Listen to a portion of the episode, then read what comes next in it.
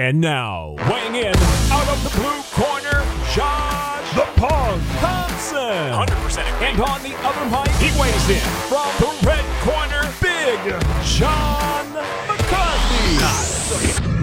Well, hello to everyone, and I am sorry that the punk is putting spit into his hair right there. That was disgusting. But we are here with the Weighing In podcast, and we got a lot to talk about. We had UFC 285 and the return of a Mr. Jon Jones. We also had some great fights going on throughout. We had Alexa Grasso shocking the world and pulling off a huge win, upset win, I'll say, against Valentina Shevchenko, taking the title, becoming the flyweight champion. That's a great shakeup in that division. My man, you got Tree Crew Industries. You're cutting trees. I'm so proud of you. Yeah, I'm not sure the words trees mean what you think they mean. oh man. Um what a shocking night. There was uh there was some was good great stuff. There was some nights that we or some fights that we thought were going to go the way we were and some that just I don't think the world expected to see. Hello. But it was a, it was a good night of fights. I was I was pretty impressed. I mean, I, everyone should expect a good score from Josh Thompson today on the uh on the overall. I think it was I think it was a good night. John the like as much as I want to You're speechless. I You're am. speechless. I am. My God. is very everyone. rare, I want which is- everyone to just recognize this moment and take it in because this is special. It's well, it's four in the morning, John, and we're filming this podcast to make sure it gets out on time for the rest of our fans. So All right. There you go. we are dedicated, and you've got to leave today, right? Where are you going today, by the way? Uh, my mom's dying, so I got to go up and see her into Portland, Oregon. So it's all right. This is life. This is what happens. I was just visiting my grandmother up in Coeur d'Alene, Idaho. It's just, like, Yeah, I know. it's just, I know it's going to get us all, but it's just one of those things. I'm I'm figuring out ways to avoid it. Yeah, I'm sorry. I think man. it can happen. I'm That's sorry, all right. brother. It's not easy. I know. I mean, oh, ugh. I didn't want to talk too much. It's it is It's one of those things. It just like Yeah. my grandmother and I were really close. Both my grandmothers and I. That was pretty much raised by both of them. You know, dad was a workaholic, so dad was always working. Grandma's kind of raised me. So, uh, and then she's my last one. So it's kind of a. It's like one of those things. Nah, Yeah, I know. super frustrating. But uh, Portland, Oregon, huh? Yeah. Well, no. I well, hold on. I have to go fly into Portland, Oregon. Mm-hmm. Might go and say hello to the American gangster. Then there in the West. No, I'm just kidding. No, but I have to drive to the coast because she lives out on. I want to say Seaside. I know where Seaside, Seaside Oregon. is. Yeah. You know where Seaside's at? Yep, yep, I do. Yeah. It's beautiful out there. Yeah, that's what they say. Yeah. wow. Uh, Seaside. Seaside's gray nice. most of the time. Yeah, you got Lincoln, you got Lincoln, Seaside. They're all up, up kind of along that coast there. Yeah, you're probably about, I'd say, 40 minutes away from the airport, right? Yeah, about an hour and Yeah, about minutes, okay. I haven't been there since '96. Yeah, it's all right. Last time I was at Side- Seaside was in '96. Oh, Dave, So were you, were you born yet, Dave? Yeah. I, I, 96, Dave. Yeah, you were okay. I just wanted to know. oh man, jeez, I could be Dave's daddy.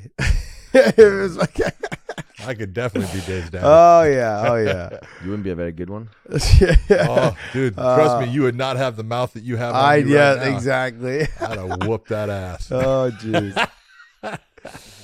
Luke Rockhold tells this story, right? His dad's a big guy.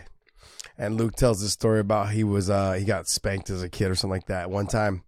And his brother, I don't know if you know, his brother was a professional surfer, a really good Yeah. one. Yep. And Luke, uh, you know, he can surf, he can skate, he does all the things, but um, Luke had said something to his dad, and uh, before he could turn and run away, his dad reached around and fucking went to swat him, and Luke tried to run away at the same time.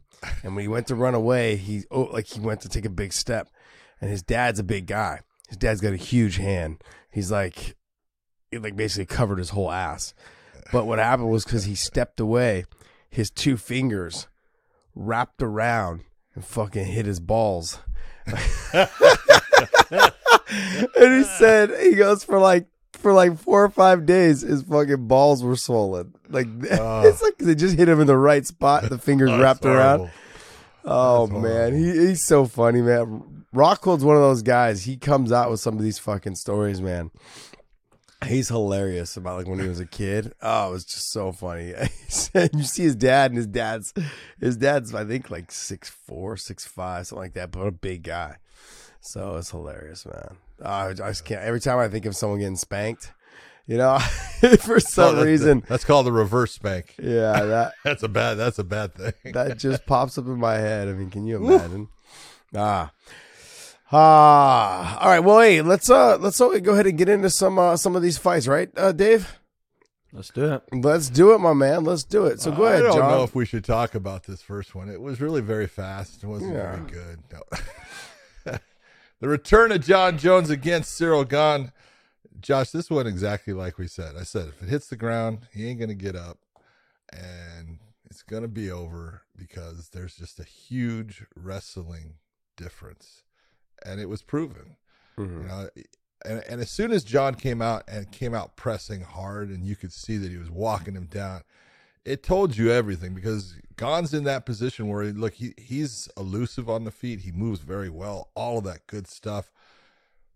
But just the pressure from John told you, I know how to beat you. Mhm. I'm not going to sit there and lay back and let you move around me and, and, and decide where these engagements are going to take place. I'm going to create the engagements. I'm going to create what's going to happen here. And you're going to have to respond, and you better respond the right way.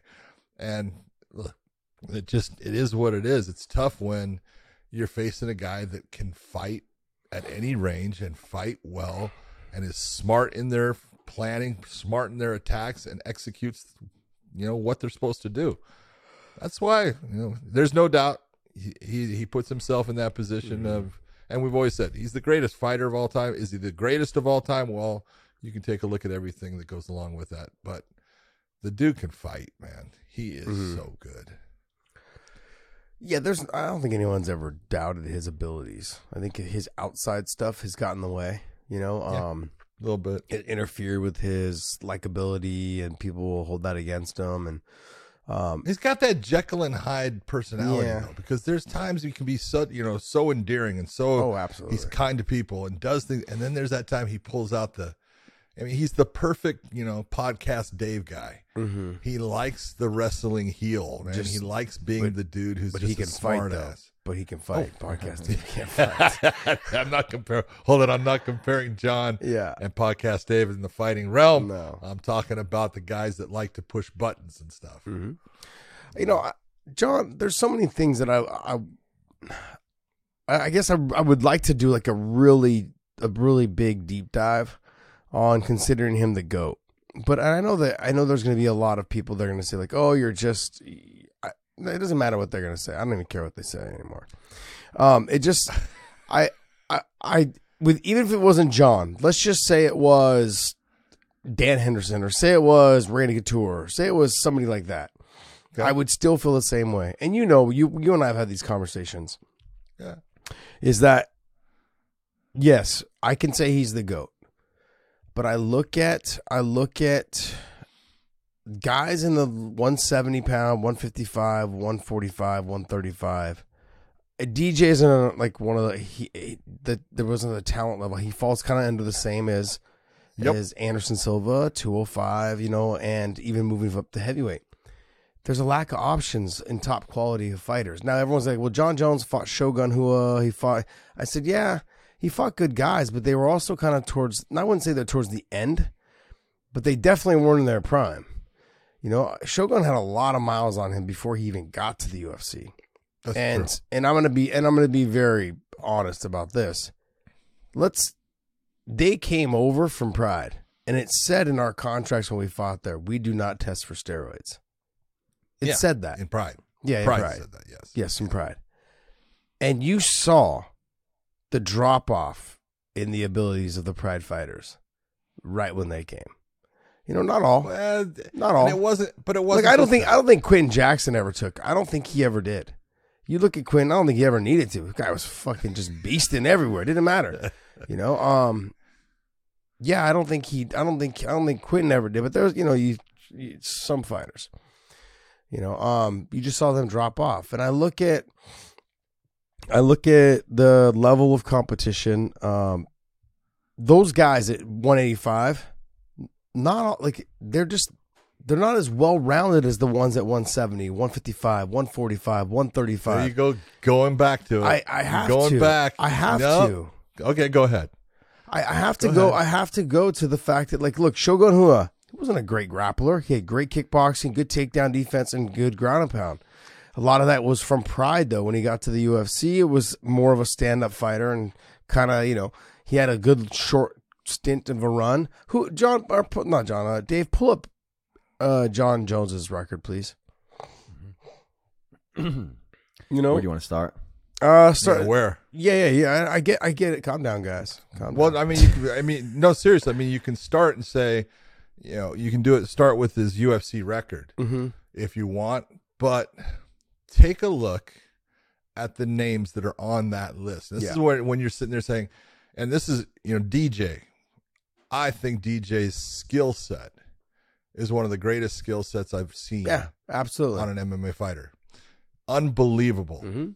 But the level of competition that he was able to compete against Yep. never met his status, you know, to a point. Dominick Cruz, you know, Dominick beat him. He had to go up and wait for that and stuff. And there's a couple in there, but overall, you look and you go, all right, he's got the win against Henry Cejudo, and he looked fantastic in doing it. The body shots were just unbelievable, but he just didn't have that, you know, basically a plethora of Mm-hmm. look at the names. Okay, so if we take a look at the names, you know, his second fight in there was Stephan Bonnar, right? And this is when people didn't really know who John was, and and the it was not only the way he beat Stephan Bonnar, it was the things he did in that fight. If you remember that spinning elbow attack uh, that basically hit, you know, Stephan tried to step into it, which made him hit kind of towards the back of it, but I mean, just flopped him to the ground, and just just manhandled him. And we we know that you know Stephan wasn't the greatest fighter in the world, but goddamn, he could fight and he was tough as hell. He was tough. you know, you then you look the whole Matt Hamill thing, and you know th- that's the one mark on his record, and mm-hmm. we've kind of gone over it. But Matt Hamill was known for his wrestling. Yeah. Everyone knew that Matt Hamill could wrestle. And how did John, you know, hurt him? He hurt him by picking him up and dropping him to the mat and dislocating his shoulder. Mm-hmm. He out wrestled Matt Hamill. Brandon Vera at the time was this, you know, guy that everyone thought it, you know, oh, he was talking about winning two divisions and all this stuff. But we did know that Brandon, in the striking, his kicks and everything, man, he could fight, man. He could he could mm-hmm. hurt people, and he went on and you know had a great career in other places. Vladimir Matyushenko, how good of a wrestler was the janitor? Fantastic. Okay, we're talking world class at one time. Okay, I mean manhandled him like it was nothing. Right? Ryan Bader's had an unbelievable career, mm-hmm. but John walked through him. Mm-hmm. Then he gets the title shot. And I think he was 23 years old when he got that 23, 24. Yeah. Josh, think about when you were 23, 24. Yeah, And just your no, mindset and things. Yeah. I mean, and this is part of what John's problem's been because these things came when he was very young, and it's hard to handle the same the things that are coming with being the champion and stuff if mm-hmm. you're not, you know, super mature. But you know, he then beats Quinton, and and, and the one thing I love about Quinton is Quinton's always honest about it. So he he does not like John, but says he's dirty, but says, "I was never so prepared for a fight in my life. I knew I was going to beat him." And he goes, "He just dominated me." Mm-hmm. You know, Lyoto Machida, that fight. You know, Lyoto won that first round. We talked about that before. You know, Lyoto was actually doing well. John changes it, takes over, and says, nope, and puts him out with the choke. Rashad Evans. Rashad Evans is a great fighter. All hmm. these guys. I mean, it's a who's who. If you're taking a look and saying uh, champions, he's got a ton of champions mm-hmm. that he beat. You know, and yes, Shogun Rua was not the same fighter, you know, in the UFC that he was in Pride. He was not as exciting. He just wasn't the same, you know, didn't have the same capabilities. But he was the champion when John beat him. Yeah. You know, No, I get you it. Can't you can't take anything away? I- I'm You know, not. uh, okay, and, and let's talk about grappling ability. How good of a grappler is Jon Jones? You're going to tell me that there's any lightweight that grapples better? You're going to tell me if there's any welterweight because you, there's a guy that you know really well in Daniel Cormier. He's a pretty goddamn good grappler. Good wrestler. Okay, good wrestler. John manhandled him. Yeah, not a good grappler. I know what you're saying is the difference, but John is a good grappler. No, I, I He's get that. got submissions. I get it. Uh, look, like I said, he fantastic wrestler.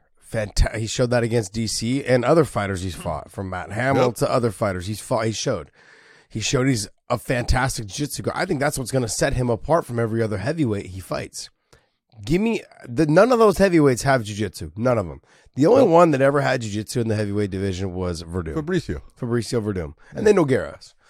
But Yeah. but as they got older, the jiu-jitsu was not like it was when they were in Pride. No. It just wasn't. They became stand up guys. Whether it was because their backs, whether it was because of their shoulders, wh- whatever it was, just on a the of mat is a lot of a lot of injuries, a lot of Yep. and it affected their performances. Um, eh, Ryan Bader, like good wrestler, not a great wrestler, but good wrestler, fantastic. You know, but in the heavyweight division, th- that definitely helps. And you Yeah. saw it. You saw like last night, pretty much with uh with uh John. Once once he gets you down, just has, sags on you, hangs on you, controls the positioning. I mean, he's he's phenomenal. There's no there's no doubt about it, John. I'm not talking about like that's I'm saying. I can't take I can't say he's not a good fighter. I, I'm not saying that. I'm not can't say he's not the most, probably one of the most, if not the most skilled person ever in the cage. I'm not saying fight IQ. Someone tried to say the other day. I was trying to remember who it was. I think it was Chael. Said that he doesn't have a, a oh Anthony Smith said he doesn't have a really great fight IQ. It's okay. Okay. He's fucking. and I'm like his fight IQ is pretty spectacular.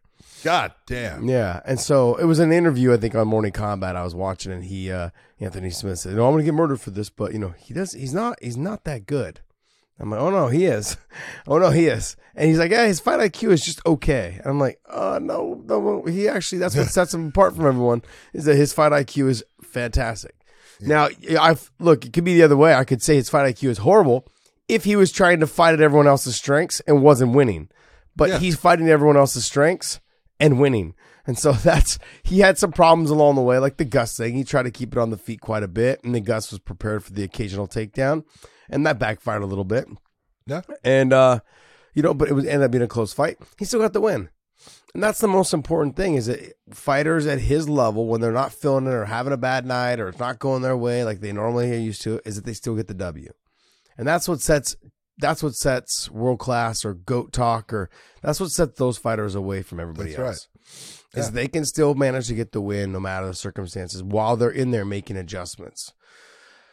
I look at like I said, the fights Shogun wasn't the same guy that he was in, in Pride. Didn't have didn't have never really had a top level grappling. Quinton Jackson, mainly stand up, big slams, you know, that type of stuff. Not a jiu-jitsu guy at all. We know that. No. Lyoto Machida, not a jiu-jitsu guy. People can say he is. I'm sorry. I've grappled with him. I've trained with him. Well, him. He's not. Look, he's not.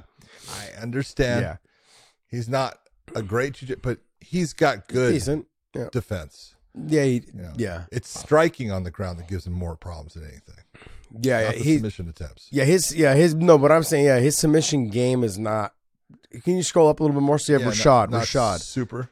phenomenal, phenomenal wrestler. Good strike. He at that time at that level, he was a fantastic striker. Very good striker. Yeah. Um, you know, his wrestling and striking kind of work together. Jiu-jitsu, mm, you know, Gus, Gus shocked the No, no, world. no, Oh, Vitor. sorry, Vitor. Sorry, Vitor. Vitor almost tapped him with the armbar, right? Then he got out, and then the size and the and the abilities of him to control And, the top and- position. and he tapped Vitor.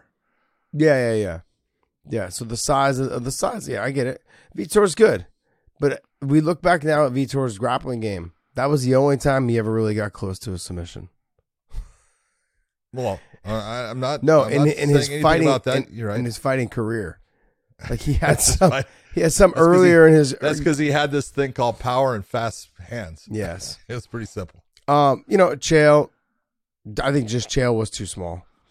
John John's just a big guy, and That was that was a throw together fight. yeah. Did you see Chael's uh his response? He says, "Man, I had more juice running through me than the Tropicana." when I fought Jon Jones, oh, I started laughing. Uh, Glover Teixeira, fantastic fighter, good on the ground. I would say he's probably the most well-rounded guy that I think John ever fought. Good striker, great jiu-jitsu, good wrestling. Like he's probably, if I go through this list of all the fighters, he is probably the most well-rounded fighter that he fought. He's one of them. Yeah, I mean, wrestling. You're right. you know, uh, good wrestling. Guys had good boxing, good kickboxing. He put it together really well. You know, We're finding out now later on in life that he's his grappling is top next level when it comes to the 205 pound division. But I, I looking, I think a little bit of this is too is that at 205 they're weak in the grappling a little bit. Some of them are weak in the wrestling. There's fantastic wrestlers on here, but then if they're good in wrestling, they're not fantastic in the jiu-jitsu department, and that's where Glover set himself apart. That's why he Okay. at 40. How old is he? 44 now. But again, Glover? take a look at that list that we're looking at. This is this is Mm-hmm. the whole point. If you take a look at from, you know, let's say let's say from when he won the title against, you know, Rua. Mm-hmm. And you look at it, the weakest fight that he had, if you're going to say weak, you know, as far as opponent, would have been Chael. Because Chael was, you know, a blown up 185er. You know, that would have been a guy that never really fought at 205 much. And then, you know, later on in his career did. But I would have said o- OSP, but no, no, that's after. You know, that's after fucking Chael. And and if you're going to be honest, OSP, he was a natural light heavyweight, a lot of skills as far as everything, and he went the distance with him. he was big. You just look and you go, man, everybody on that list really had a name Mm-hmm. and was someone that you go, "He's a good fighter. Now he had, do some of them have holes in their game? Sure. You know, very how many fighters don't? Yeah. But see, that's that's the difference, though, John. Is I'm not allowing the name value to get in the way. Like, I- and you I, are not and allowed to. it's- It's, it's as simple as this. If you really look and you're honest about this, Mhm. George St. Pierre is probably considered the guy that's the best. And and part of this is getting out at the right time, not taking Yeah. fights, you know, well into your, you know, f- you know, 40s now and and you're just, you know, trying to hang on and stuff like that. You know, Anderson was great at one time, but you can't put Anderson as the greatest. And I love the guy, man. He's he's a friend of mine, but based upon everything that, you know, towards the end of his career, no, you know, too many losses, too many things happening. Okay. You take a look at what John's done, and, and I would say that George St. Pierre is the closest one, but he's got two losses, Josh, and they were fucking losses. yeah, yeah. He tapped out to Matt Hughes when Matt put a fucking straight armbar, and he did it, you know, It wasn't even Once- on yet. yeah, one second left in the Yeah. damn round Yeah, and he was tapping. And then he had the fight against Matt Serra that I don't think he took. I, I can tell you that in the back he was not prepared to fight. Mm-hmm. He had problems with management. He was not happy. yeah. There was all kinds of things happening. Okay, but these are the things that we're talking about as when you're the champ, you find ways to win in those situations. And John has Yep. and you you look and you go, "Hey, as good as George was, John by winning that heavyweight championship belt, he just mm-hmm. cemented himself as the greatest MMA fighter Yeah. there is." Well, you could also take like for me, I, you said with the Matt Hugh Matt Hughes uh, at GSP fight with one second left, he's tapping before the arm is even straight. okay, You know, and he's tapping the air. That if I look at like when Jon Jones fought Chael Sonnen, his toe was basically ripped off. Hmm and he finished the round, and luckily he did because at the end of that, the doctor probably would have stopped it. Yeah, he finished the fight because the doctor probably would have stopped the fight, yeah, and his his toe was hanging out this way, and I think it was the bone Oh, was, it like was- protruding out. yeah, That's disgusting. you know, and and he you could see he was visibly sick because when he was doing the interview, he didn't even realize it. He looked down, he's like, "Oh shit!" He like you could see he was like, "Oh whoa!" He he got almost like a little lightheaded. Doesn't look good. Yeah, he's like, oh shit. Um, look, I'm I'm not taking away from his um what he's accomplished, his accolades. I just think when if I'm comparing f- divisions, is what I say. 185, 205 and heavyweight. They're not as well rounded. They're not. You're not getting the cream of the crop in terms of athleticism. That's why John stands out so much. There was a lot of talk last night about oh he's gone for three years, comes back, and how long was GSP gone? Uh, when he fought Bisping for the middleweight, About three years, right? I want to say almost, a little bit more. Yeah. So he comes back and he beats Bisping. He also beat the champion. He didn't beat the number one contender. And I know I'm splitting straws here, but it's like, you know what I mean? I'm just saying. I it, there's no doubt. And but if I go through, if I go through uh GSP's, go go back to GSP. Yeah, scroll on down. All almost all these guys were extremely well rounded. You know, BJ Penn he fought, I believe, twice. Thiago oh, come Alves. on. See now, now you're No. going to go into well-rounded. No, look, I'm no, I'm saying you're looking at guys that you're finding out if you're if you know that there's areas that you can. A lot of these guys that Carlos Condit, fantastic jiu-jitsu, good, great striker, good wrestling, could attack you anywhere. Nick didn't have good wrestling, had good jiu-jitsu, had some good Okay, boxing. Good jiu-jitsu. Jake Shields, no striking. Josh Koscheck, good wrestling, no submissions. Yeah, no submissions. Decent, he was okay, but not. I get what you're saying. Yeah. yeah, not not something that he was uh, chasing after. Johnny Hendricks, great wrestling, big power, no submissions. Um, you scroll on down. BJ was pretty much kind of the most well-rounded guy I think that he fought. Matt Serra, good jiu-jitsu, good boxing. Um, scrolling down, Matt Hughes, BJ Penn, Sean Sherk, Sean, good wrestling.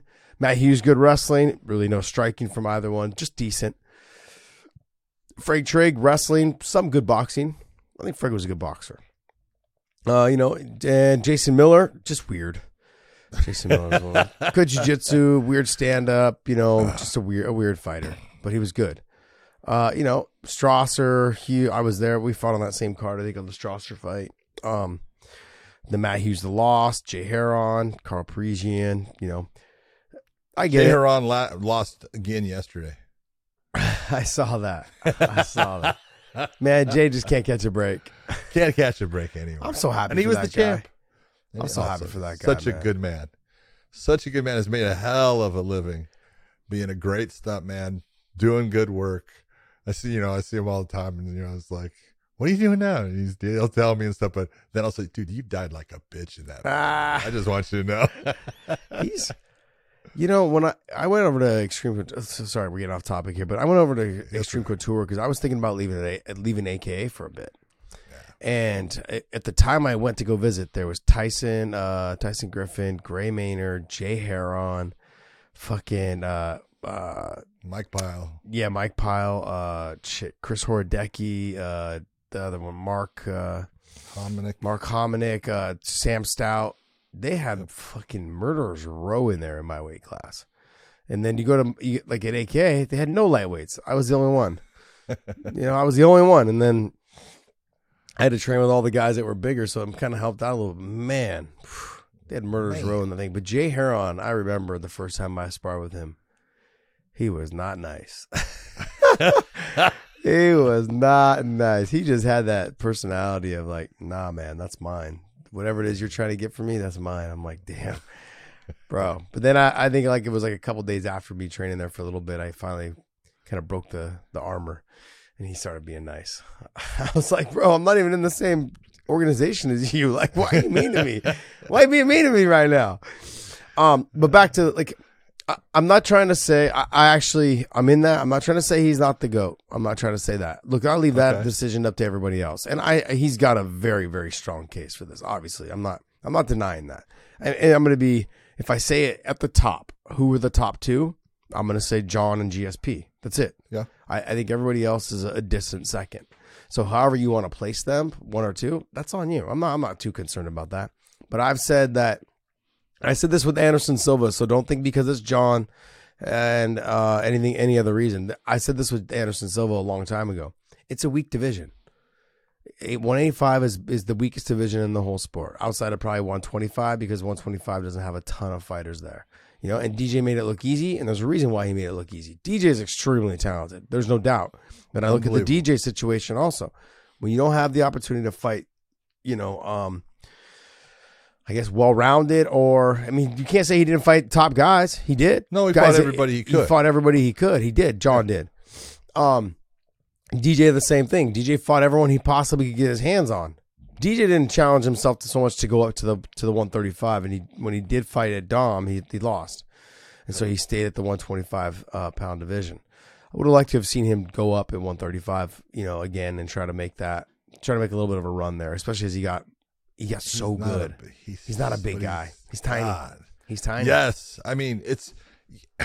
Come on, Josh. You can look and there's times you'll look at Bantamweight. You, God damn, I can't believe you get to 135. Yeah. You're not a small human being. I mean, you're not you know huge, but goddamn, you're not small. And you look every time I was around DJ, I was like, you're just a small guy. Yeah. Nothing you, know? can do. Just a, just a man. And so I I don't blame him for staying at the 125s. He needed to. That was Yeah. his weight class. But yet then he goes to one and fights guys that are 150. That's Yeah, not well, smart. Um, like I said, you Getting can paid. you yeah, that's true. He is, but you can put Jon wherever you guys want. One, or you guys can put him two, or you can put him, you know, however you want to mix it up. Put GSP one or put him two.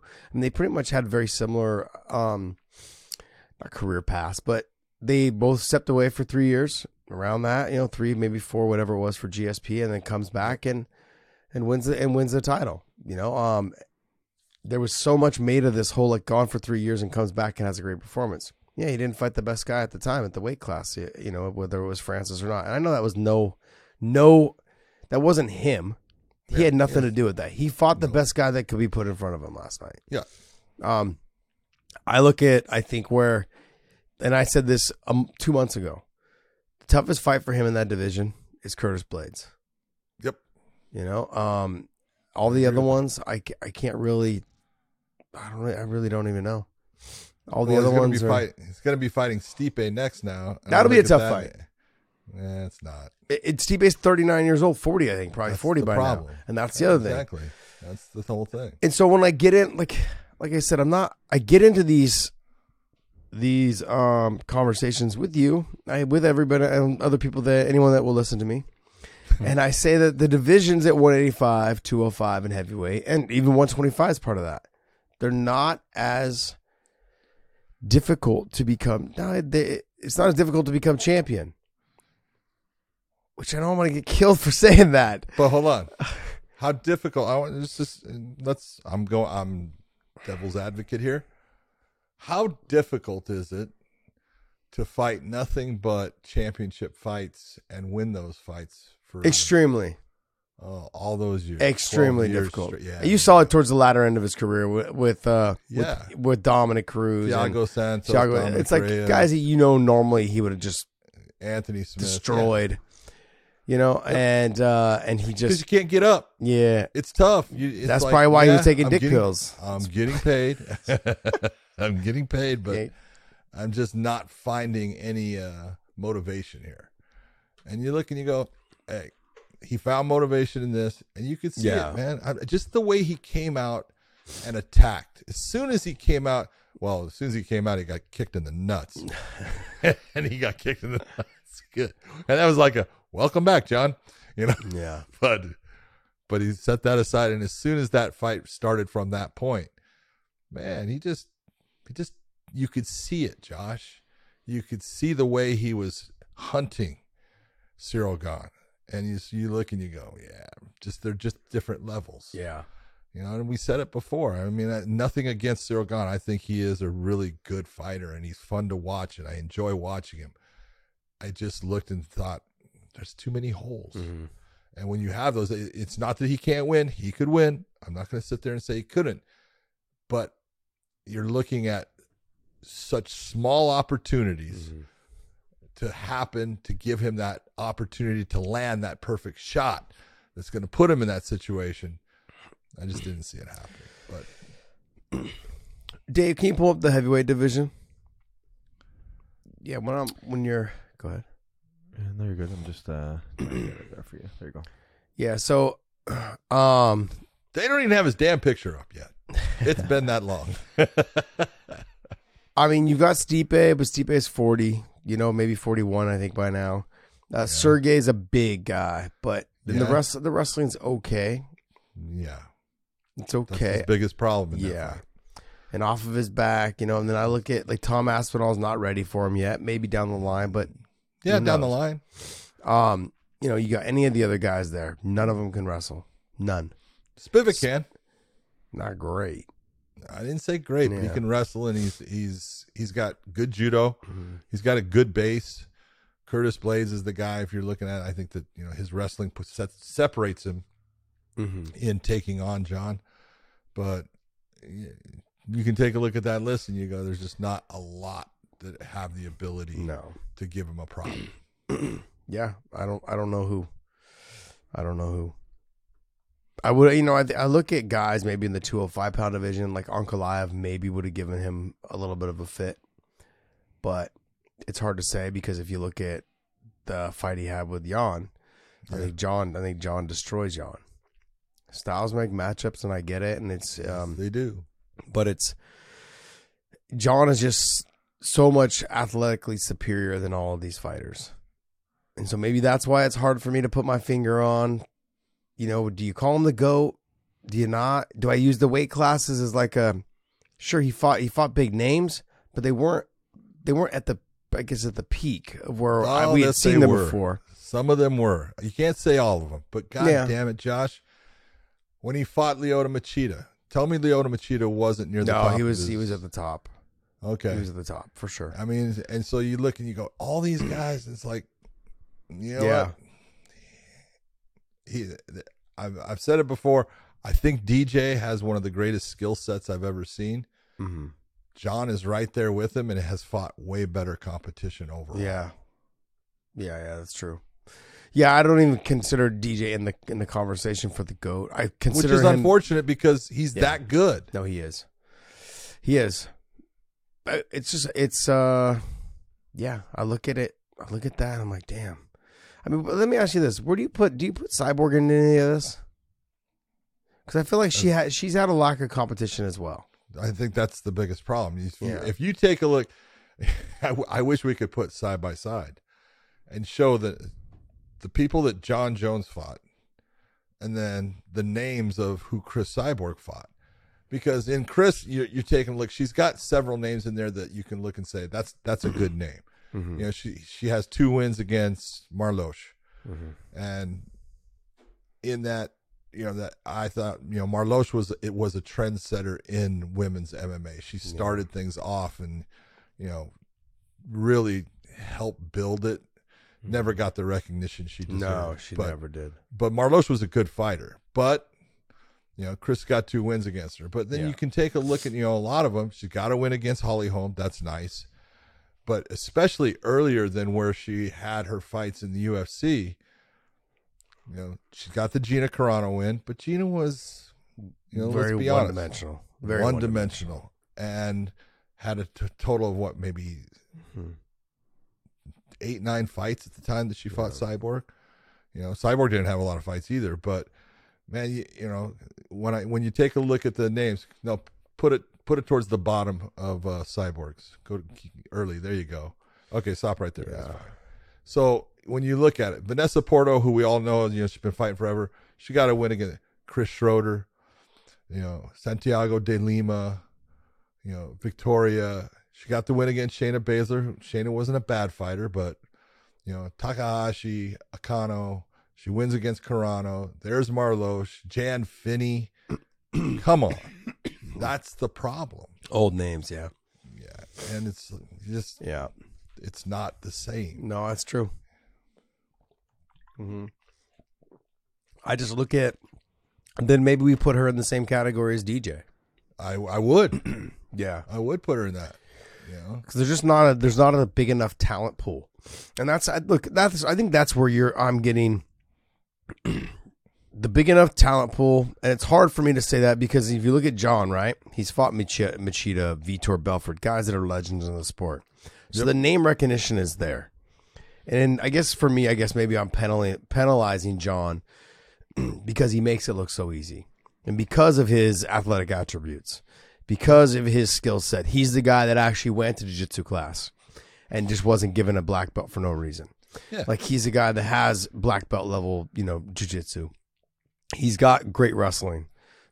Uh, he's he's evolved as a, a one of the most dynamic strikers in the game. all of those things. I put him right up there. He is, like I said, you can put him interchangeably anywhere you want at one or two, or you know, or he can be number two and GSP number one. But those are the only two that I have really in the rankings in terms of. But if I, I guess also too when you compare the side by side list, Jon has more name value on his on his resume than GSP does. Yeah. Um, you can split it any way you want. Like I said, you know, GSP came back and fought the champion. He didn't come back and fight the number two guy. So, and and that's no no fault of Jon's. I was gonna say That's no fault. all you can do is fight the person that they put in front of you Yeah. and the best one that they they can. Yep. But Jon also made it look easy. Whereas GSP went the distance with, and he kind of made it look easy too against Bisping. But it was, No, no. Okay. Look, I, I'm telling you, I was there. I was pretty close to it. were you there? and was Did I they- there? Yeah, Yeah. there. Did they use you? Oh, but in that, you know, GSP came out pretty pretty good, Mm-hmm. and Bisping was having problems. And then as soon as Bisping fa- figured out the distance, GSP started having problems, and he was getting lit up towards the end. And he Mm-hmm. He was went to his corner. I'm telling you right now, Freddie Roach is the one that told him, "You need, I, I need left hook." He says open for the left hook, and he caught him with it on that, and then got the choke. But the the tables were starting to turn. Bisping was coming on, and GSP was starting to have some problems. So, you know, it was a beautiful win, taking nothing away from him, and he's doing it against a guy that we know is a tough dude. yeah. You know, but I just look at it and say, you know, as much as I love GSP and stuff, Jon gets it. Hmm. Interesting. Yeah. I guess. I, look, they're both kind of in the same boat for me. I don't know. I, I don't know. Like, and even John, I'm gonna be honest. I don't even know. you can't I- put one foot in one boat and one foot in another boat. Fucking watch me. That's watch me. Do, watch me do it, buddy. No, I look. I'm at the point where I don't even know. That's the thing. Like, I'm at the point where I don't even know. But if I'm gonna lick, if I've always leaned GSP's way on this. yeah. You know, um, Jon did something, you know, spectacular last night. It was a great job by him.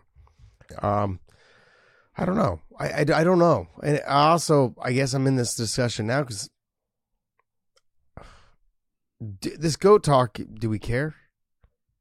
Because you, you do, you do know, right? In like 10 years, or right when John's ready to retire, there's going to be a young kid who has all Well, John's John, abilities. John better retire before 10 years, trust me. yeah, but Yeah. you never know. Yeah. Randy Couture fought till he was what 47, Yeah. 48? Yeah. And, and and and I'm sorry, but Randy was a very one dimensional fighter. Yeah, he was. Jon is not. Yeah, but if there's if there's one thing Randy has a very good reminder of as far as probably should have done this a little bit sooner is those fake teeth in the front because someone kicked his teeth out, okay? And Yes. that's what happens when you keep fighting until you're older. Mm-hmm. You're giving someone the opportunity to possibly do that to you. And I, I hope Jon doesn't do that. I think if he stays in the heavyweight division, he could probably go another ten years. Oh God. I don't think so. He'd be 45. Yeah, and Holy shit. Glover No. Glover's 44. 40 no. 43 now. I thought he was 44. I don't know. I thought I think he's 44. Pull up 43. Glover Teixeira Hold on. It's 43. 43. When's his birthday? October 28th. October 28th. Not even close. He's halfway there, John. Not even close. He's actually halfway there, John.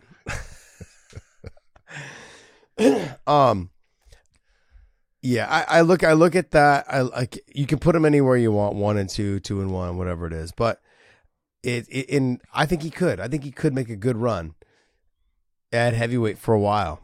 Outside, Oh, of. I think outside Make of a lot of money. Blitz, Stipe is dangerous because Stipe just has so much experience, and so does so does John.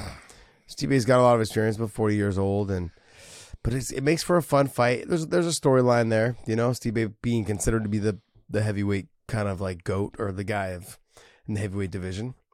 But I've always I've always felt the same way, and I've said this repeatedly: the 125, the one, one the 185, and on up are the weakest weight classes. Now name value because they've Not done not weak, but they, they're not as good as. I'm sorry, but there's not they're not as good on. as 35, Here's what- 45, here's what- 55. Here's what and- I'll give you. yes, They do not have the depth of talent. yeah, that that's true. The 35s, 45s, 55s, and 77. You're right. They don't have that depth of talent because that's why the bigger guys play other sports at times too. Because when you're the 135 pound fighter, what other professional sports can you do at your size? It's not easy. You know, Not ones that pay.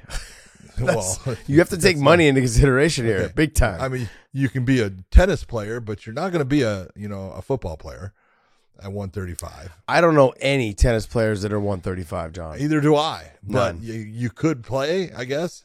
But uh, again, there's certain reasons why the lighter weights in fighters sometimes are the more exciting because they have the more depth of talent based upon those guys don't have the options of doing other things. They You can know how do it at big- a certain level. You know how big tennis not- players are? They're fucking huge.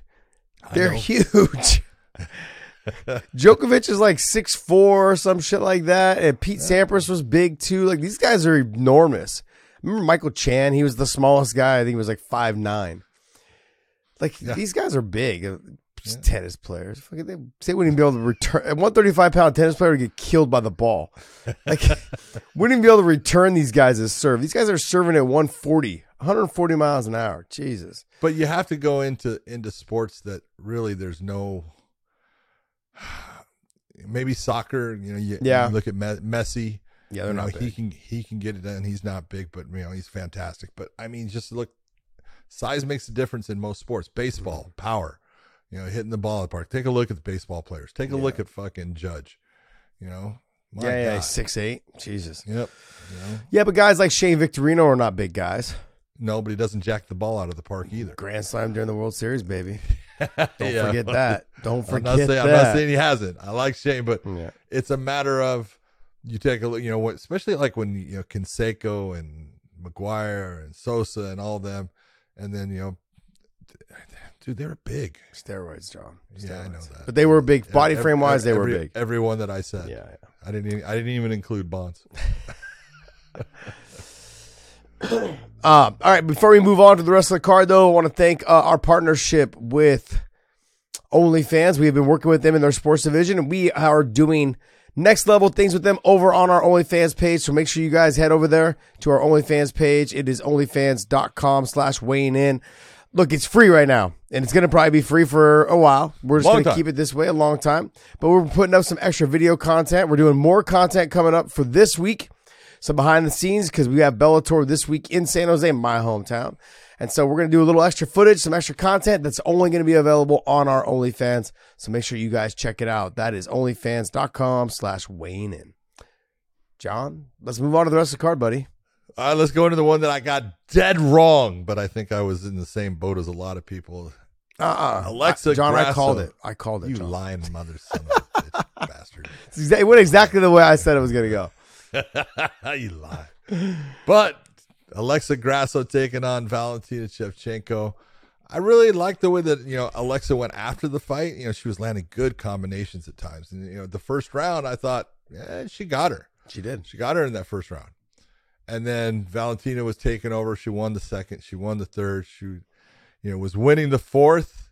And man, that was a nice take of the back and a quick. This is for for a.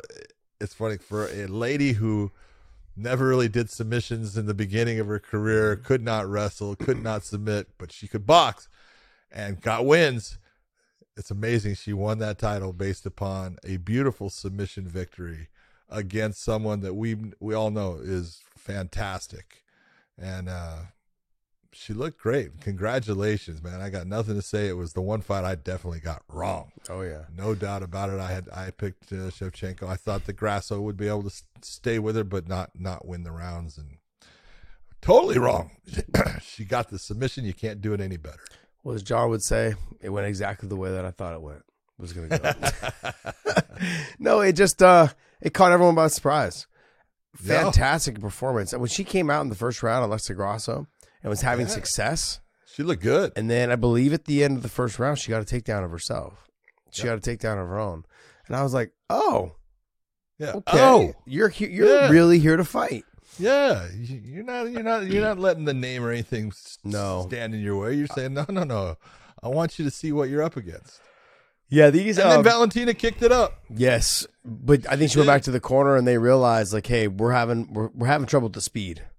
The speed was the factor. Alexa Grasso was a lot faster than Valentina Shevchenko. She was hitting with some good clock. If John, With- go, if you I watch, thought she she covered distance well in coming in and threw straight shots, and that made her fast. It was nice. well, Valentina throws straight shots. Yeah, she was beating her to the punch. Alexa was. So, John, if you're both leaving at the same time and they're both straight, this one's getting here first. That means this Don't- person's faster, John. Is, is that what you're trying to say? This is how I, I think it's. trying to I think it's physics. Okay, like speed, range, distance covered. Alexa Grasso was the faster fighter. okay.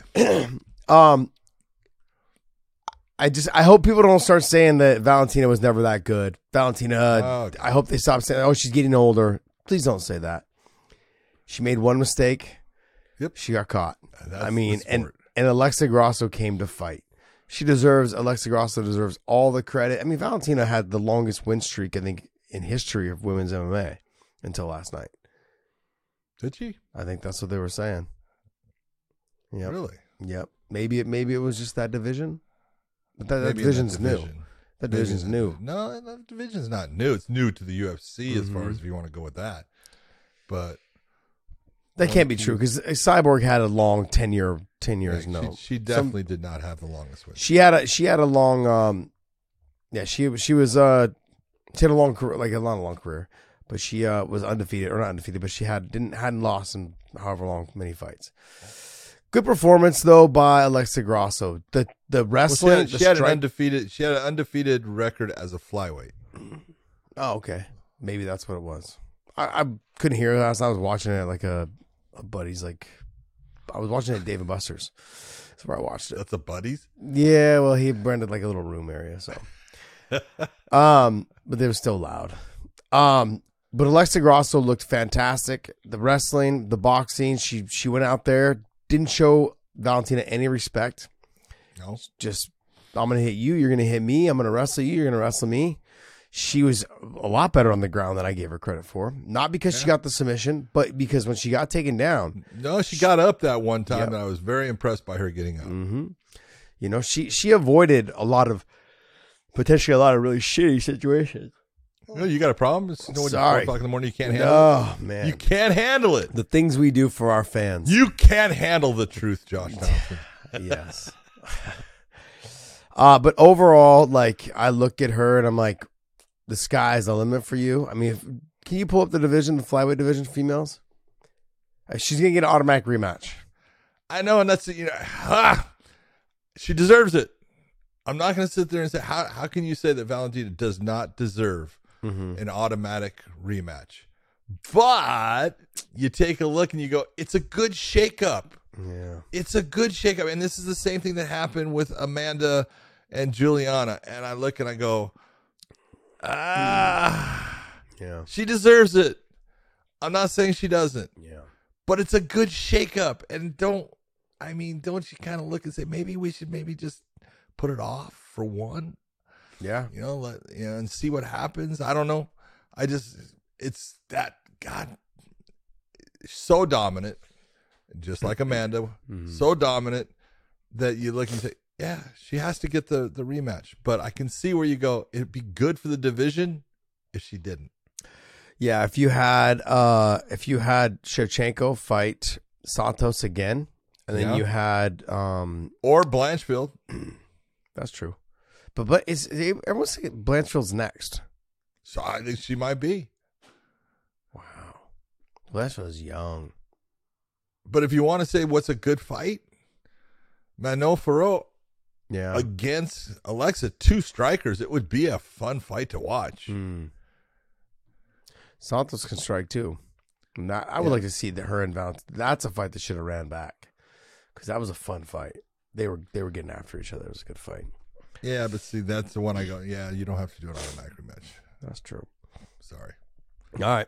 Uh, go ahead, John. The is is the hype real? Yeah.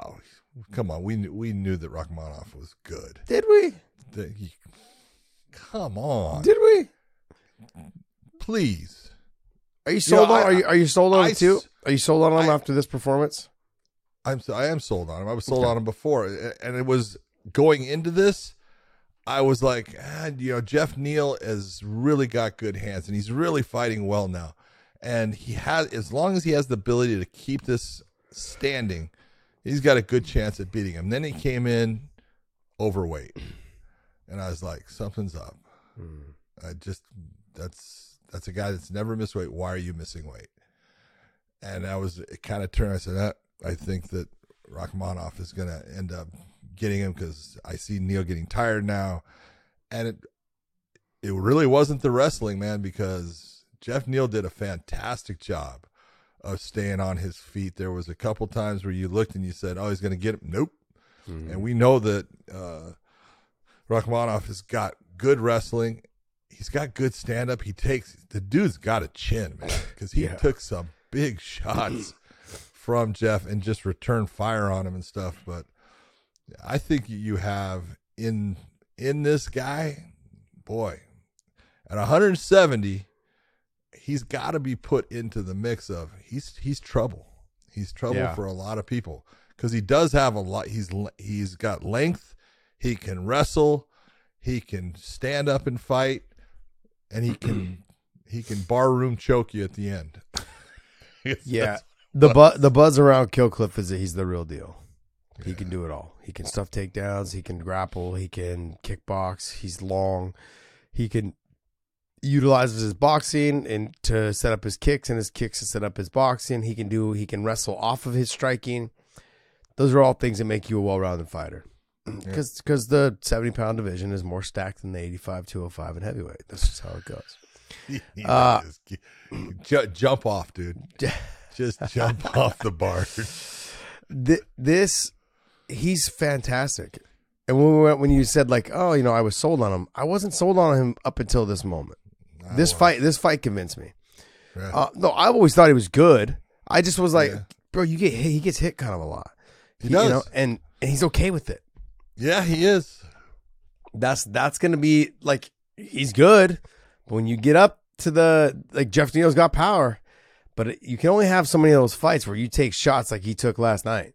That's true. and be able to still walk through them. And so I look at him like, will he have a long career? He's he's tough, man. He's got a chin on him. He's got a beard on him. He's got he's got he's got all the attributes in terms of being a very well-rounded mixed martial artist. Uh, he's exciting as all hell to watch fight. That was a hell of a fight. It I was I think I honestly name value wise, but fight he had the best fight of the night. That him and Jeff Oh, Neal put on a fantastic fight. yeah. Outside of the shock and awe of Alexa Grasso, Yeah. you know, the next best fight after that, after the Rakhmonov fight, was if you go down to this young kid. Who's this young kid? Down, I think number fight number three or something. Siam, Cameron Siam, Simon or whatever his name is. Oh, kid, kid from South Africa. that kid's fucking so fun. yeah, he's- he's fun to watch. He's fun to watch. So I mean, outside of outside of his fight, but there's just not as much name value there. Rakhmonov and Jeff Neal fought their asses off. Great fight, absolutely a great fight. it was. Um, so when I look at that, when, I, when I'm taking a a good deep dive into Rakhmonov, if can you pull up the welterweight division there, Dave, for me? Is that he's stylistically he's got some fun fights ahead of him. Oh yeah. You can take a look, and you could put him honestly. Anybody in that group, Mm-hmm. you're looking. You go, he can go with any of them because now that he beat Jeff Neal, Jeff was number seven. He's going to move up somewhere. you know, Mm-hmm. at least to eight. You know, maybe Sean Brady goes up and uh, Vicente Luque does, but you know, you can't put Luque above Jeff Neal because Jeff Neal just beat him. Mm-hmm. And you just, so it doesn't make sense. But could you imagine Rakhmonov against Belal Muhammad? Yeah, I was thinking that or Stephen Thompson. Stephen just finds a way to keep winning. Forty years old, Yeah, and you know, and uh, no matter how much I say he's slowed down, he's definitely not slowed down. no, I put his last fight. I put my foot in my mouth. I was like, "Oh no, so and so's gonna be faster." Fuck, Yes, I was wrong. I was like, "Ah, yeah." I look at you start looking at names he's gonna have to fight. yeah. Rakhmonov's gonna have to fight Stephen Thompson, Belal Muhammad. I mean, I mean, wh- who's to stop him from fighting Chimaev? It'd be a great fight. Be a great fight. But Chimaev should be stay at 185, not 185. 170. Yeah, I'm confused on how he's even in his rankings here. He should be at 185 for sure. Nah, he should be. Yeah. But yeah, you got Dick podcast Dave's favorite hero, Colby Covington, who, I mean, Well, Dana talked about him last night. just Dana. Dana said he's ready to fight. He's been ready to fight. Just we had some fights that fell off that he was supposed to. We were getting ready to sign, and then the, his opponent fell off. He said no. Colby's been asking to fight. We're gonna get him in. We'll get him in the cage here soon. He's uh he's been training. He's ready to go. We've had those fights lined up. It just didn't work. Uh, it wasn't anything to do with him. It was his, the Okay. opponents. So he's been ready. So Well, that's good. we'll see, man. We'll see. All right, we had Mateusz Gamrot against Jalin Turner. This is one of them fights, but I look at Jalin Turner should have won this fight. Thank you. Okay, I thought I was. I thought. I thought maybe I missed something because I was watching it at a bar, like it was in a restaurant, whatever it is, and I thought maybe I missed something. Well, no, I'm not. I'm not. Hold on. When I say that, I can understand why Gamrot got the win as far as the judges, but Turner was the better fighter. Turner was the guy that he had the opportunities. He did the damage at times. Gamrot was able to take and slow things down with his wrestling and create situations. But Turner's the guy. If you're looking at it, man, he's he's the overall. He's got that thing that is needed in mm-hmm. in this division. It's a gr he's got such tools, and I just look and it's like, yeah, Gamrot may have gotten the win, but he ain't gonna get that win again. And it was a close close fight. I can I can see both sides of you know people saying you know well who won and who did not and why and what rounds.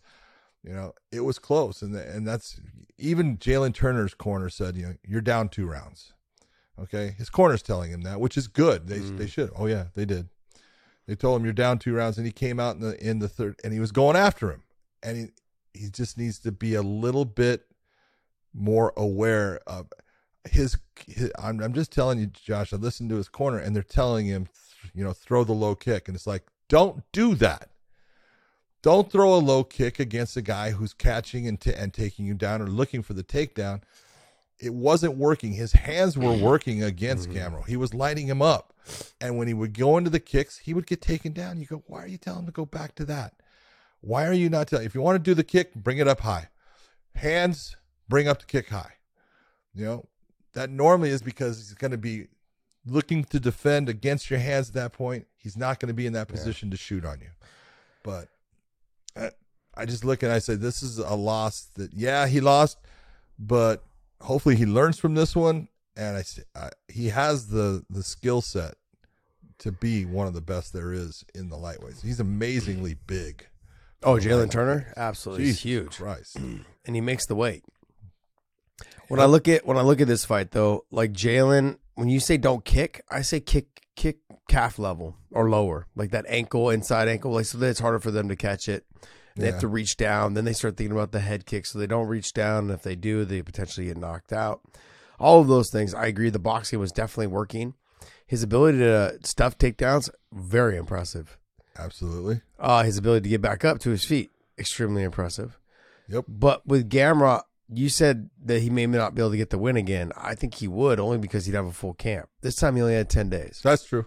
That's true. So the preparation had- for it, the fatigue. I mean, I was surprised that he had the gas to keep wrestling like he did in that in that on that uh, on the on the uh, in the third round. And so that See, surprised this is, me. This is one of those fights where I look and I go, you know, when you're talking about, hey, should we take this fight? If you're Gamrot, you're looking and people are going, oh, he just likes to fight a lot. No, he's he's being calculated in what he's doing here, and he's saying, hey, I'm in shape. And I can get a win against this guy right now to, to where maybe I don't have to face him later on. I can say, I've already beat him. And this is that exact situation right here. And uh, smart move by him. You know, he thought he was going to be able to wrestle a little bit better, and you know, then maybe not work as hard, but he got himself through it. And hey, that's a good win against a really talented guy. Who'd there. you score? Who'd you score to win the fight? because of the third round, I I had it 29-28, and I gave it to Gamrot based upon the third round. He ended up mm. Turner didn't wasn't able to put enough offense out, and, it's, Yeah. and I was rooting for him. Yeah. All right, next fight. Well, we had the debut of Mr. Bo Nickal against Jamie Pickett, and there is a uh, all kinds of controversy because Jamie Pickett is now going to protest that fight based upon what he said was a low blow. And I think he's I think he's right. I think he did get a low blow, but it's not going to change anything. They're not going to change it. The referee didn't see it, and that whole thing is fight on. If they don't call it, you just got to keep fighting. And that was where Bo Nickal took him down. And from that point, I give Jamie credit. He tried to survive in the choke for a while. I give Bo a little bit of hey, you got to figure out how to adjust that a little differently in the beginning and get your hips flat and do certain things. But he did make the adjustments to make the choke tighter, and look at he's gonna be good. The the guy is talented, and when you're talking about guys that at 185, Josh, guys that you look at and go, he can wrestle, he can grapple, Yep. he's got submissions, and on the feet he's not bad. You know, he looks he doesn't obviously he's got a ways to go there, but he doesn't look uncomfortable. And that's a big part of the stand up game. Well, you like I said, if you're in that 185 pound division and you can wrestle at all, there's pretty much a straight line to the title. Well, I'll tell you, could be. I mean, Bobby Knuckles is the only one that really has decent takedown defense and, and can wrestle. The rest of them are all okay. They're not great. They can't wrestle at his level. Uh, Bobby can't wrestle either, or I Whittaker. say, he, can't either. but can't- but he's he's can't gonna make it a dogfight. yeah, but he can't. He he's not gonna. If he gets into a wrestling match with Nickal, that's that's one he's not gonna come out on top with. you know th- this was this was good for me to see a Bo Nickal. He's still still very. You can see the very inexperience in the grappling. Sure. The un, you know making the adjustments for the side choke. Um, when he jumped to the back, he almost slid off the top.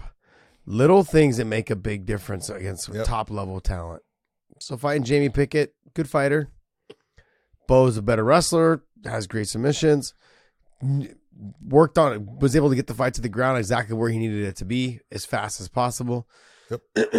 when I look at this, when I'm seeing Bo Nickal, this he's gonna need to have four, three or four more of these fights because Oh. he's got to. He's gonna have to clean this up. But they're they're in a rush, man. They're in a rush, John. I don't know why with him. Well, and it's like I understand why the UFC's in a rush, but the whole point is he should not be in a rush. yeah, He needs to understand, hey, enjoy the process. Take your time. Keep getting better. Keep working with the right people. You know. But yep. he could be he could he could be something special. I, I think he will be, especially in that division. Yeah. You know, the ability, the wrestling ability that he has, as he fine tunes his jujitsu and his uh, submission game. Look for that. You know, it'd be lot really better. interesting though. You got to figure now he's working out up at ATT up in College Station. That's where he spends his time. Mm-hmm. But you got another middleweight at ATT called Johnny Eblen. Mm-hmm. You want Bo Nickal to get better? Those, those guys need to train together. I wonder. I mean, they're both gingers. you know what they say about gingers, man? That's Ooh. mean. They're nasty strong. attitude. They're strong, Nasty strong, attitude. strong. I wrestled a I couple love redheads in high Oh, school. Man, I can't say what they are. They're strong though. Oh, I'm not trying to get. saying. I'm not trying to get canceled. All right, next fight. We had Cody Garbrandt coming back against Trevin Jones. You know, I looked at this fight and I thought the UFC looking at Cody was like, all right, we're going to match you up with someone that you match up very well with. And they did that, and Cody did what he was supposed to do. And, and a lot of people are going to sit there and you know talk about, well, you know, he had to go to a decision with Trevin. That was the best thing he could have done. Best thing he could have done was get minutes in and fight smart. And you know, the whole thing is the the shucking and jiving, the the dancing and stuff like that. Cody Garbrandt needs to do that Mm-hmm. because when he's relaxed in the cage and just letting the fight happen, He's good. It's when people can draw him out of that and make him plant his feet and start winging shots that he leaves big openings and he can be taken advantage of. So the Cody that I saw last night was exactly you know, that was the Cody that I saw when he fought Dominick Cruz. And Dominick was trying to pull him into that plant your feet and he didn't do it. You know, he did the stupid break dancing and things like that that was, you know, got people's attention. TJ was able to piss him off enough to, to do those things that do not work well for him. He's got good wrestling. He used wrestling at times. He shot the takedowns. The dude's still got speed, man. He is fast, Josh. His hand speed and his movement, you look at times, you go, God damn, you're fast. I mean, you're not going to find many guys faster than Cody Garbrandt. And Trevin Jones is not a slow fighter, and he looks slow compared to Cody Garbrandt. And I thought this fight was exactly what Cody needs, and he needs to stay, you know, on course with what he's doing. Pick people apart, volume attacks. When you hurt him, then go after him, but go after him in a smart way. This was a good step forward for Cody, I thought. Cody's the fastest white guy I think I've ever met. he might be. This dude, He's he got fast. his hands are just smoking. Yeah. I mean, he made Trevin Jones look slow. Yeah, you get contrails off of his damn hands when, he, when he fires them out. And so when I when I was watching this, I'm like, wow. Like Trevin Jones, you can tell he went out there going, he went out there telling himself, I'm gonna I'm gonna put pressure, I'm gonna I'm gonna pick you apart, I'm gonna do this, I'm gonna do that. And then he realized how fast Cody was. He's like, all right, I gotta pick and choose my shots. He's like, because this guy, he can counter me at any moment. It could be lights out, and that scared him away. They. His corner was pleading with him, please throw something. He's like, man, I don't want to get hit. but he was afraid. Yeah. I mean, because he kept on getting tagged when he thought he was, you know, getting, and it's like after a while, it's like shit. I can't because every time I do, he hits me, Yeah. and I'm not hitting him. Trevin was trying to lead the dance, but he couldn't because the speed of, of Cody was coming back too fast. And then on top of it, as the fight went on, he finally was like he had to throw some caution to the wind in the third round. He had a great round. Yeah, But in doing that, that that wouldn't have maybe happened in the first two rounds because Cody was fresh. Cody started getting a little bit more tired in that third.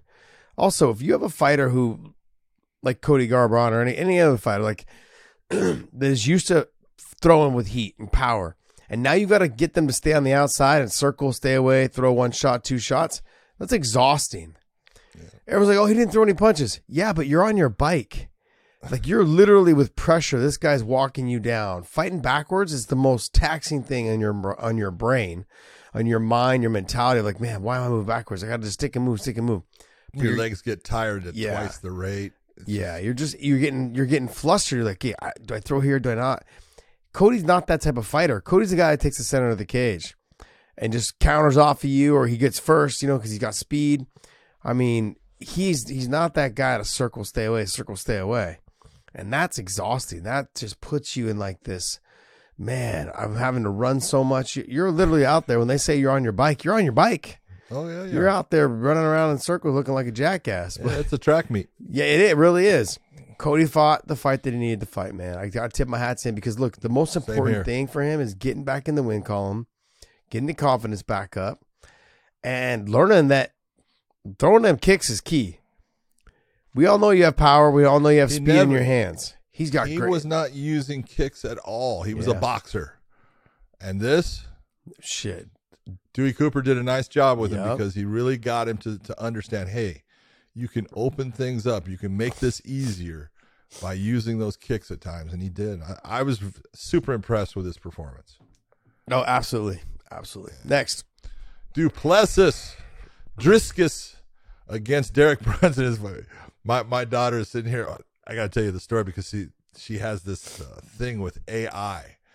She has this thing that picked all of, I guess, the UFC fights, right? And, and so she was going to, you know, bet according to the AI, right? And I'm looking at it and says, that, that person's not going to win, right? She goes, the AI says they're going to win, right? And look, they've been right on this. Okay. And one of the ones that they picked as the upset was Pickett against Bo Nickal. And she was going to pick, put this big bet on that. And I go, you're going to lose your money. I go, I said, that is not going to happen. He is not going to beat Bo Nickal, right? So, But so we started going, and the AI was saying things right, and she she gets to Derek Brunson and Du Plessis, and the AI had picked Derek Brunson and. I said Derek Brunson could could win the fight if it's in the first round. I said if the fight gets out of the first round, I'm telling you Du Plessis is going to win it. I said Derek just burns out. He just gets tired, and it's just not. And he's getting older, right? And she says you got to pick so, pick one. I said then I picked Du Plessis. I said he's on he's on a roll right now. I said and as much as I like Derek, Derek's getting older, Yep. right? And I watched this and I was like, boy, it happened just that way because Derek looked good in the first round. He normally does. I know, man. You know, and as soon as he smiled when he got hit, I was like, "Oh, that's bad," because Yeah. he's done it before, and you know that he's exhausted. And I was just like, I feel bad for him. I really do because it's a horrible position to be when you're exhausted and having to fight. But you got to give it up for the Dricus Du Plessis. He looks good. You know, he's tough. He looks tired all the time too Yeah. but he keeps fighting, man, and he keeps it going. You know, his win against Till, he looked good. You know, this one, he looked good. You know, and I want to give credit to Derek Brunson's corner. Thank you for throwing the towel. Yeah. The fight should have been stopped. Yeah, he was exhausted. Yeah. I mean, when The you're was that tired, like when he guy was tho- done. those last two shots at the end of the round, He almost like just he gave was up just on laying there. He like Yeah. he, he was just like, okay, go ahead, hit me, hmm. or he was rock still from something. But he just he was so exhausted. I mean, I hate to see fighters that way because. Fuck, I've been like that in sparring in the in, in the fucking in the in the cage or the ring. Ugh. And you got gear on, like headgear and heavy gloves, and you're just like, fuck my life. Get me out of here right now. Like you just I don't think people I don't think like, the, the the best is you, you got you got you, a lot of times you're doing it with 16 ounce boxing gloves, right? And it, people if they go 16 ounce, that's nothing. No, they're full of sweat. They're wet. They're like five pounds apiece. Your arms are It just sucks. lead. Yeah, and just you just you can't get deep breath and like you're just it's horrible. So when I saw him laying on the ground afterwards, I'm like, ah, I feel for you, brother. I feel for you. Uh next. Ah, Amanda Ribas against Viviana Arojo. Aroju. I heard it two ways, so I'll say it two ways. Uh, Viviana. Amanda Ribas looked fantastic. Yeah. Viviana. Yeah. Amanda looked fantastic. You know, I was, this was one of the AIs that picked Viviana to win. I said, I think Ribas is going to get the win here. And I was really surprised at how she got the win in, in the fact that her jab and her stand up, she looked really good against Mhm. someone that I thought on the ground, I thought Ribas was better. And I thought in the stand up, probably Viviana a little bit stronger. But that muscle, man, she she got it. Her arms got heavy, and Yeah. Amanda just kept coming. It was a beautiful win for Ribas. Yeah, Ribas was having some problems with the power in the beginning. and then Viviana just was able just wasn't able to keep that pace. Yeah, she went for that damn. She went for the guillotine, if you remember. Yeah, that's true. She jumped that, and it was like, mm, I don't know if that was the right move, but we'll see. But then Ribas came out in the second round. I think he was able to drop her quick in the second round, and that kind of Yep. changed the tide on the fight. Yep. Uh, Viviana was just stuck on bottom, you know, just basically trying to not survive, but was carrying the weight of someone else, and that's not where you want to be. That makes you tired. You're the person striking you, you're getting hit, plus you're carrying all their weight. You're trying to get your ass back up. It was just down. It was downhill from there. But he was. I think she settled in in that second round. Was able to get the round back. Now she knew all she had to do was win the third. And she did. She did a great job. Good job Did a great job. Next. Mark Andre Barriault against Julian Marquez. The the Cuban Missile Crisis came out, and he came out firing. And but it's the one thing that you've seen in the past that you know you firing big shots like that, you get tired, and you could see, especially when it got into that second round, man, he was taking some big shots. The elbows really turned the, the corner on this fight and uh, Marc-André just started opening up on him, and I give I give uh, Marquez nothing but credit, man. You're tough as hell, and you took a lot of shots. That fight should have ended sooner. Thank you. Okay, Thank you. you know, and it, I, it, it's it's so frustrating, Josh, and it's this is the part that drives me nuts. And people sometimes don't get it. Sometimes officials don't get it.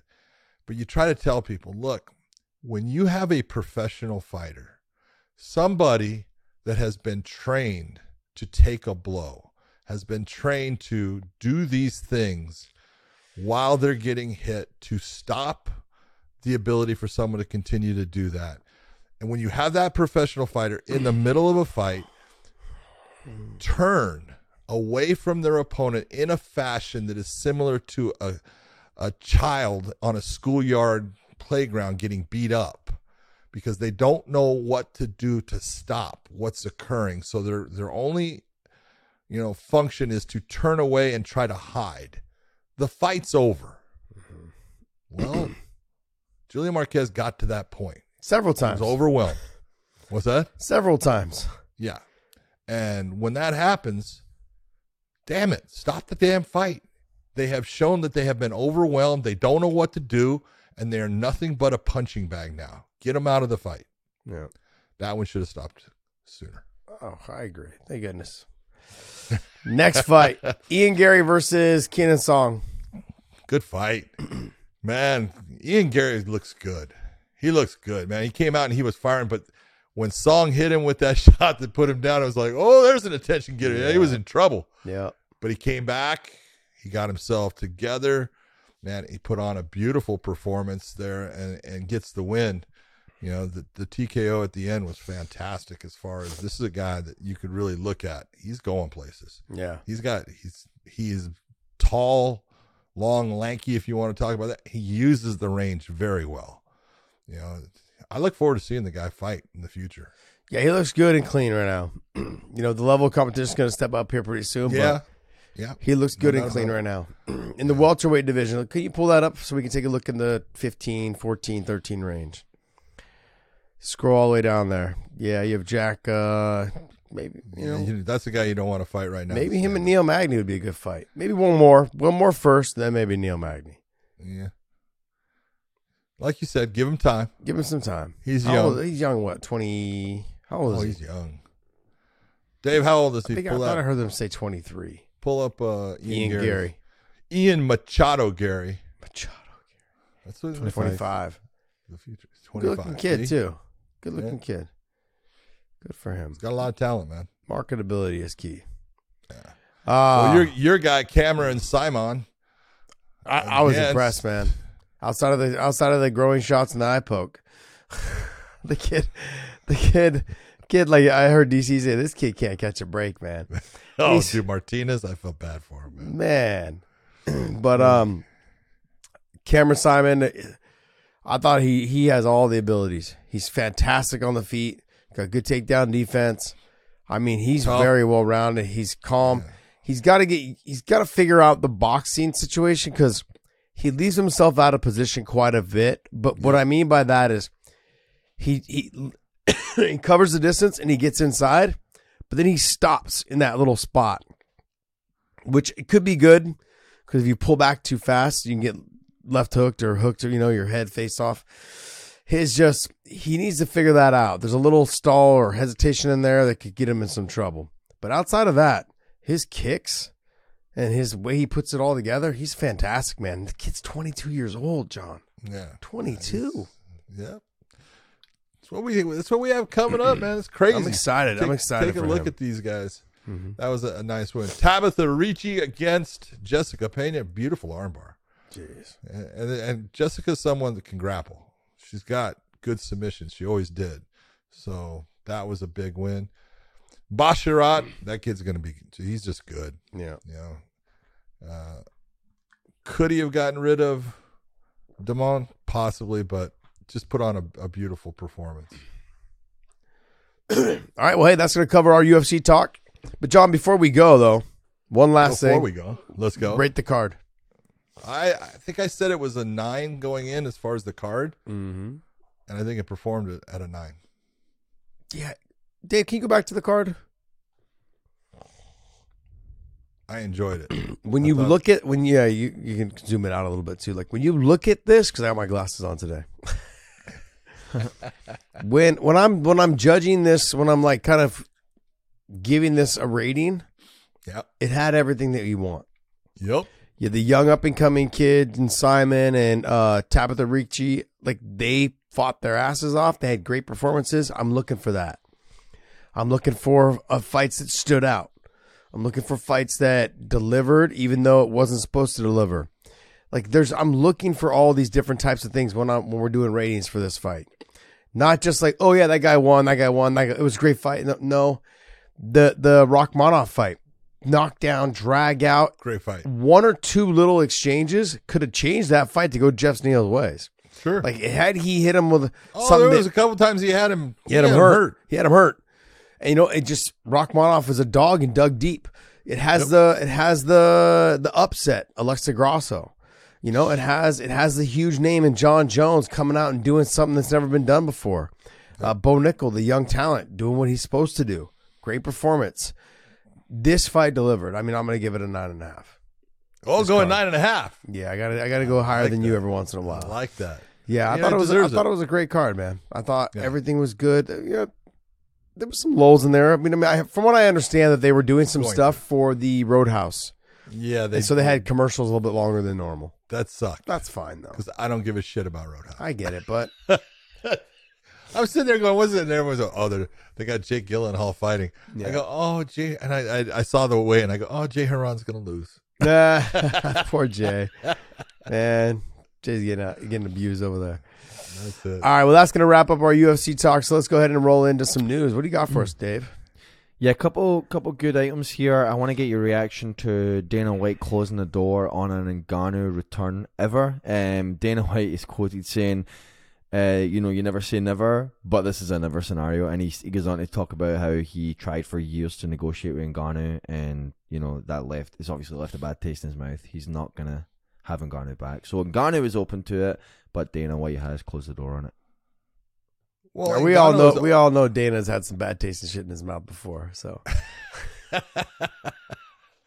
like this this comes down when you say there's no possibility i i believe dana is right because Ngannou wants certain things that are more important to him than money and the UFC's not willing to give those things so i think dana's right i think this is one that's not going to happen unless Ngannou decides okay I don't, I don't need the i don't care about the sponsorship i don't care about uh, the fighters uh, having representation. These are the things that he's caring about. These are the things that he's saying, this is more important to me than how much money I make. And those are things that the UFC's not going to give him. So why, when you look and you go, he cannot negotiate with him because I already know going in, you want things that I'm not going to give you. I wouldn't say that's the only reason. Francis is what thirty seven. Mm, yeah, somewhere around not 30, 35, 36, I think. Jon Jones is my champ now. like yeah, well, the, and that's oh, look at these things make a difference in this world. Mhm. Thirty six, yeah.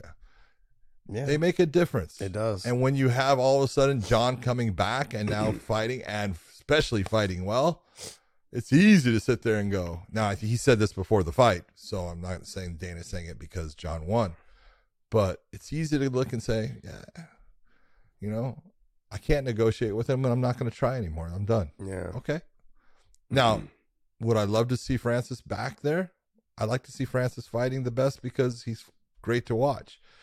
There was the little bit of a, a discourse between Francis tweeting something out, nice victory to Jon Jones, and uh, but you know something about still the heavyweight, you know, king or something like that, and Jon saying you're a big pussy, Oh wow, wow, you're a super muscular guy with a pussy or something. like oh that. wow, Yeah. wow. I was like, you didn't have to go there, dude. That there and there is the Jekyll and Hyde of Jon Jones. Well, I, I think what what Francis said at the end of his tweet, though, if you Dave, you're gonna pull that up, it said something like he called him boy or son or No. Yes. I think he said something about he called Ba- himself the heavyweight king or something. no, he like said that. something about baby boy. Really? Yeah, and the end I of the didn't- I tweet, I, think it said baby I didn't boy. see one that said boy. Still the undefeated king, baby boy, or something like that. My baby, boy. like he said something like that. Okay. I believe. I don't I don't know. Dave I the think Josh Thompson's Dave with the slowest internet off in the world. on this one. Um, good job, Johnny Boy. Since Johnny you're the heavyweight Boy. King. Good job. What's wrong with Johnny Boy? Yeah, there's nothing wrong. With I it. get called Johnny Boy all the time. I have a friend in Well, Jack because you who act like a twelve year old. constantly calls me Johnny Boy. Because you act like a twelve year old. Well, it's okay. It's fun. All right. Well, I mean, let me see. Let me see. Uh, Jon Jones's thing. yeah. Why don't you see? Jo- No, Jon Jones's was a. It Was was a not. tweet or Instagram, or no, was it an no, interview? it was talk. Here, Oh, I've got, an I've got it. I've got it over here. Got it. Um, right here. I got the quote right here. Um, Mm. Francis is a big old pussy. Wow. Big old pussy. Ah, interesting. Whoo. I mean, that that's the fight to make, but I just they're not gonna they're not gonna get look, I don't understand why he even asked for sponsors. Like, what are you doing? Like, I get it. If you want the sponsors, come to Bellator. But like why? Like why even you know they're not it's a hard line. They've drawn a hard line with every other champion they've ever had. You're 35, 36. They don't care. Like Jon's their champ now too. So like they Jon's really don't care. thirty-five. Yeah, no, but they just but Jon Jon's abilities. Jon could fight, like I said, till he's forty five in the heavyweight division. He's got all the attributes that these other heavyweights don't have. So he he could be there for a while. I don't know. 35. Stipe tried to wrestle Ngannou. That didn't. That didn't work the second time. That's true. Mm. Uh, I, but, but here's the thing. Remember when we said before Francis left, we said you better have that boxing contract about to be signed. Like when I get done, when I walk out of this room, it's signed. It wasn't signed. I know. So what are you doing? Uh, you'd have to ask not Francis that. I think you have to ask Francis's management that. Like uh, that contract should have been a done deal before you left the UFC. You would think. Yeah. You'd And I'm not and and I'm going to go back to Dana. I'm not taking Dana's word for shit. If Francis came back and said, "Hey, you know what? I can go ahead and budge on the on the sponsors." You know, um what else did he want? fighter representation. Yeah, that ain't going to happen either. So, No shit, it ain't. those two things ain't happening. Yeah. But what was it? There was But- another one. There was another thing. No, that was Anyways. it. Yeah, that shit ain't happening. But uh I mean I I'm sure they'll give him three, four million. I think they would. Especially now that Jon won. That's a fight to make. I don't think they would. Dana says never, but It has passed. It has passed. Dana's lying. Dana would he he'll sell it all for for to make more money. Like he, he that's who he is. He's like whatever. All right, next. All right, let's uh, wrap up on this one. Uh, some big BKFC fight announcements. Want to get your reaction to these? Boy, I tell you what, take a look at this. And uh, we've got Mike Perry, UFC, against Rockhold UFC, Strikeforce. We got Chad Mendes, UFC, against Eddie Alvarez, Bellator, UFC. One. Got a lot of UFC uh, Uh, Eddie's been MMA everywhere. guys in here. What's that? Eddie's been everywhere. Eddie Bodog, Elite XC. Eddie goes where the, Where the money, money flows. when I we had talked to Eddie, I actually talked to Eddie over the phone, and he was telling me about the BKFC before, right when he left one. He goes, "Hey," he's like, "You know, BKFC offered me a lot of money, more than I was making over at one." I'm like, he's like, "But you know." If you're a stripper, he's like, it's one thing if you just do bikini stripping. He's like, I feel like if I go to BKFC, I'd be going full nude. Well, here you are, my man. here, here.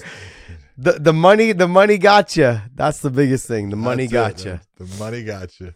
I mean, look, this is do? this is gonna be fun. I mean, Luke is not known for. He's got good boxing. It's not great. He's talented. Mike Perry's not a big guy. Nope. Luke is enormous. I wonder Yep. what weight they're fighting at. Are they fighting at eighty five? Is Luke Well, they make can't eighty be fighting at 70 because Luke can't make no that. way. So No.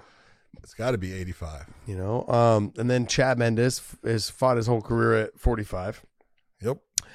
Uh, Eddie's fought his whole career at 70. Oh, no, not whole career, but 70 and 55. 55. He fought 55. He fought at 70, though, Le- at Bodog. Did in Bodog, but Yeah. that was a long time ago. so I like what they're doing. This, and you have this fight, you have this card, and then you've got George Masvidal's card. With stack, I mean, it's stacked, you Game know. Red Boxing. Yep, Gamebred Boxing should have uh, some good fights, man. So they're making a these type of fights are making um making a name for themselves. You know, they're, They're putting they're the money out. they are. You know, if, if you if you want to build your brand, if you want to try to grow, you got to do it off of names. Well, Mike Perry, as we have said before, I think we both agree. I think you know, you you look at certain things, and there's difference between boxing and MMA and bare knuckle boxing. And Mike Perry was never going to be a champion in MMA. He just didn't have the full skill set to do it. Hmm. I think Mike Perry is perfect for bare knuckle boxing. Yep. He's got the right attitude. He's got the right personality. He's got the right style. He's a guy that gets in there and just throws heat. He's perfect for it. I think Chad Mendes has got a very good chance of being outstanding at bare knuckle boxing because he does have good power. He's got fast hands and he can grapple. And that's part of bare knuckle boxing is the clinch and the dirty boxing. Hmm. So both of those guys, I, I look at them, bare knuckle boxing, they're they're made for. Luke, I'm not too sure that he's made for it. Eddie, I'm not too sure he's made for it. But they're both great fighters, Yeah. and I'm going to enjoy watching them go against two guys that I think are made for it. Uh, Ben Rothwell's on this card too. Ooh. He's a Ben. big guy, man. Big Ben. Yeah, and he Ben can take a shot, and Ben will just keep walking forward. Yep. And Ben's downfall in MMA, if it was going to be one, was usually against grappling. You know, he got the got the submission win against you know Josh Barnett, which was great and stuff. But you know, guys getting into his legs, taking him down, taking him out of his, his skill set. Well, they can't do that here. So you know, you got to figure. I think uh, now uh, Alan Belcher is the heavyweight champion of bare knuckle boxing, and and Belcher looks good right now. Yeah. But Belcher against Big Ben, that would be fun. I would pay for that one. I'll watch. A little bit of a size difference. Yeah, I don't know, man. Belcher's big now. Yeah, easy.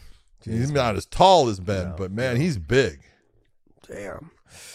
Uh, then you know what other fight I'd like to see in bare knuckle boxing is Brandon Girtz versus Derek Campos.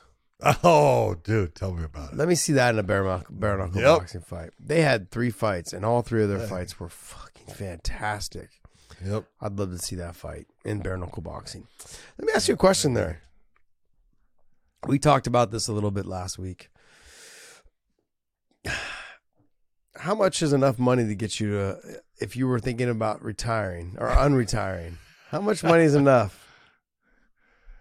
To fight in bare knuckle boxing? Yeah, because like like like Eddie said, this is like full nude.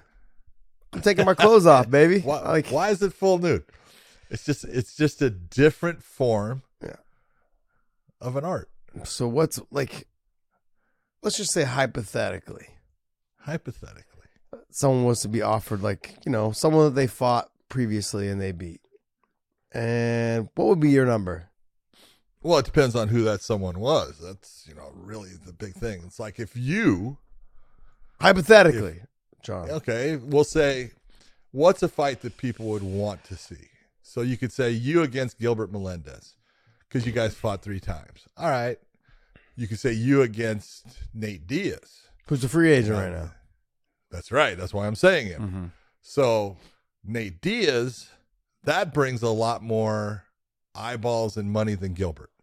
So in that equation, I look at I don't know what Nate would make, but I know what I would ask for if it was if I was you because you're the second part of that that equation. They have to have you because you beat Nate, and I'm mm-hmm. sure Nate would want to be able to have that fight. I think that he would, if offered that fight, he would go, yes, because he's going to look at it as you were someone that had a lot of elements, you used a lot of kicks. And what hurt, what hurt him in that fight?